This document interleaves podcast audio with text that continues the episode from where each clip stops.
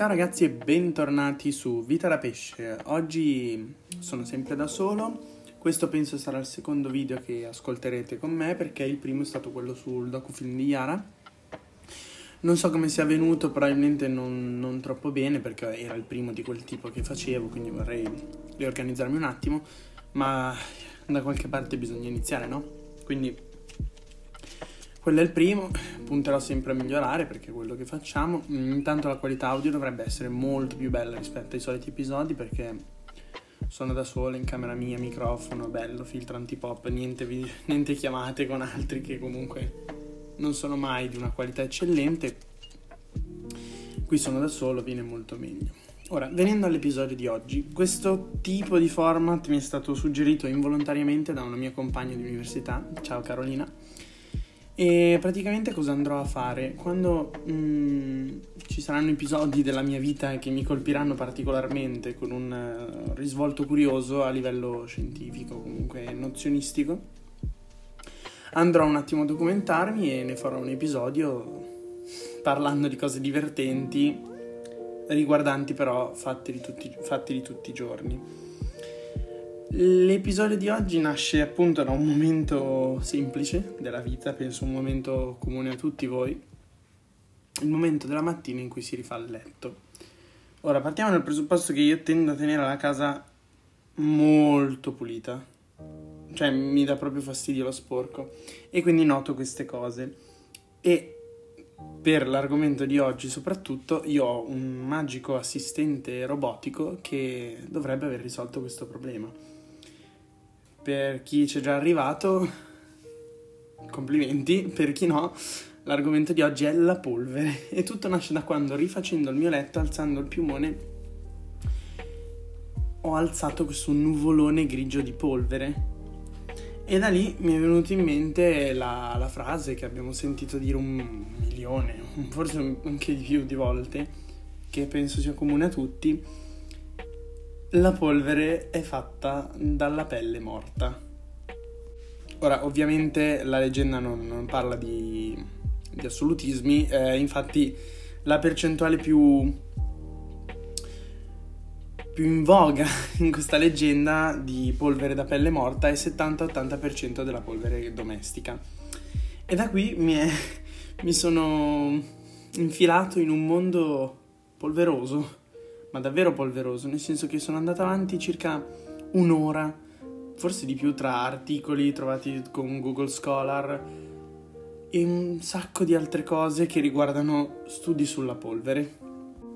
E la cosa che ho notato è che tra gli articoli più, più gettonati, il titolo dell'articolo in stesso era quasi sempre vi hanno sempre detto che la polvere è fatta al 70% da cellule umane?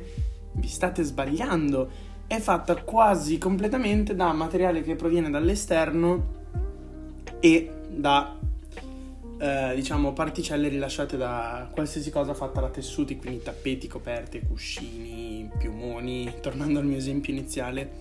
Ora, in un primo momento ho dato mi è sembrato logico perché se ci pensate gli edifici abbandonati si riempiono di polvere e nessuno ci abita dentro, quindi la polvere viene effettivamente da fuori. Però poi ho pensato che era un, una situazione abbastanza specifica, quindi ho deciso di andare avanti a documentarmi. E il primo ostacolo che ho trovato nel cercare studi utili e soprattutto validi è che la polvere non ha una definizione precisa. Per esempio, ci sono scale che definiscono polvere tutto ciò che è sotto i 75 micrometri, altre con i 100 e altre addirittura con i 2000 che equivalgono a 2 mm. In generale la definizione più classica è, di polvere è qualsiasi particella o pulviscolo in grado di rimanere sospesa nell'aria.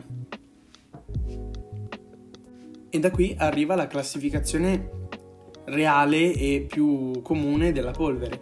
La polvere infatti viene divisa in abilità della particella di rimanere sospesa nell'aria, quindi divisa per il tempo di sospensione.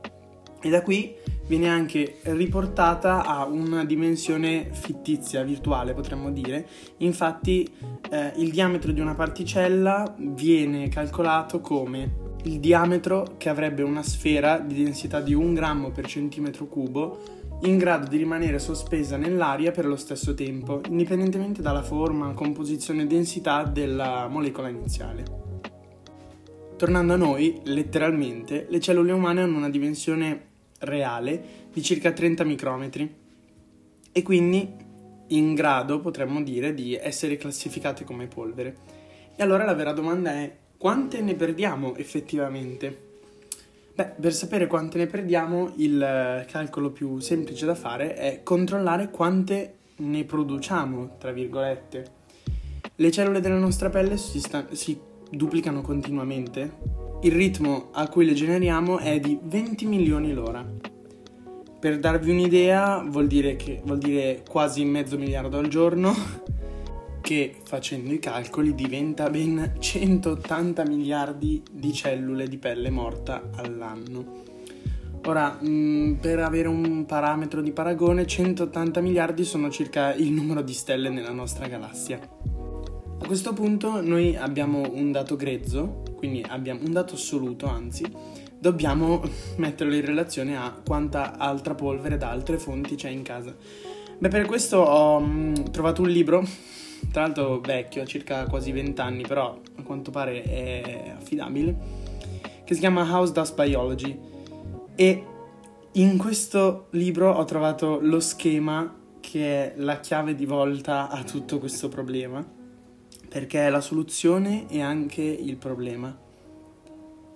È uno schema che riporta la pelle morta come il 50% della polvere totale in casa.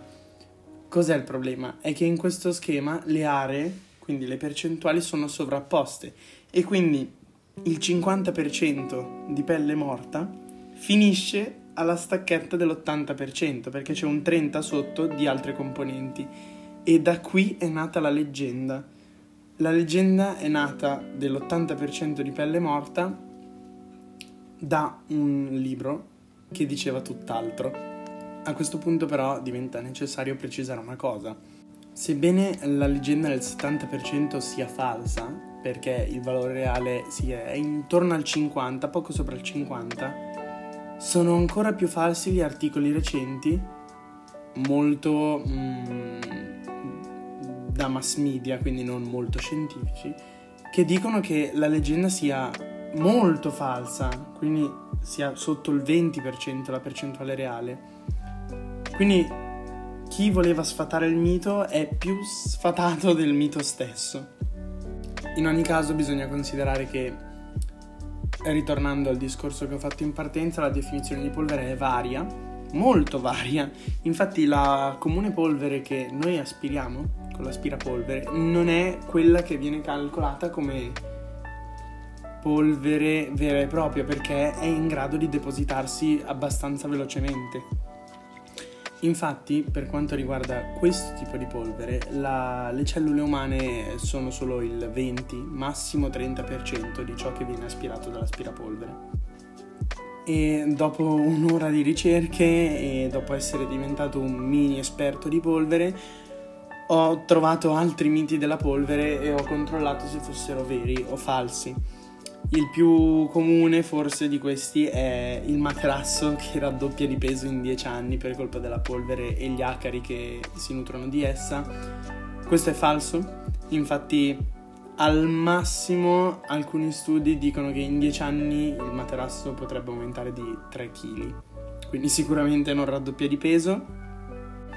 E come ultimo fatto, per eh, voler dare una sorta di struttura circolare a questo episodio ho cercato come cambia la concentrazione della polvere in una stanza sbattendo il piumone e il dato più ricorrente che ho trovato in vari studi è che la concentrazione passa da 21.000 particelle per metro cubo a 107.000, quindi più del quadruplo, quasi 5 volte, anzi no, più, più di 5 volte tanto. Ed ecco perché io sono riuscito a vederlo. Spero di non avervi fatto diventare polverofobici. E con questo sorso di tè vi auguro una buona giornata e spero che questo mini episodio curiosità vi sia piaciuto.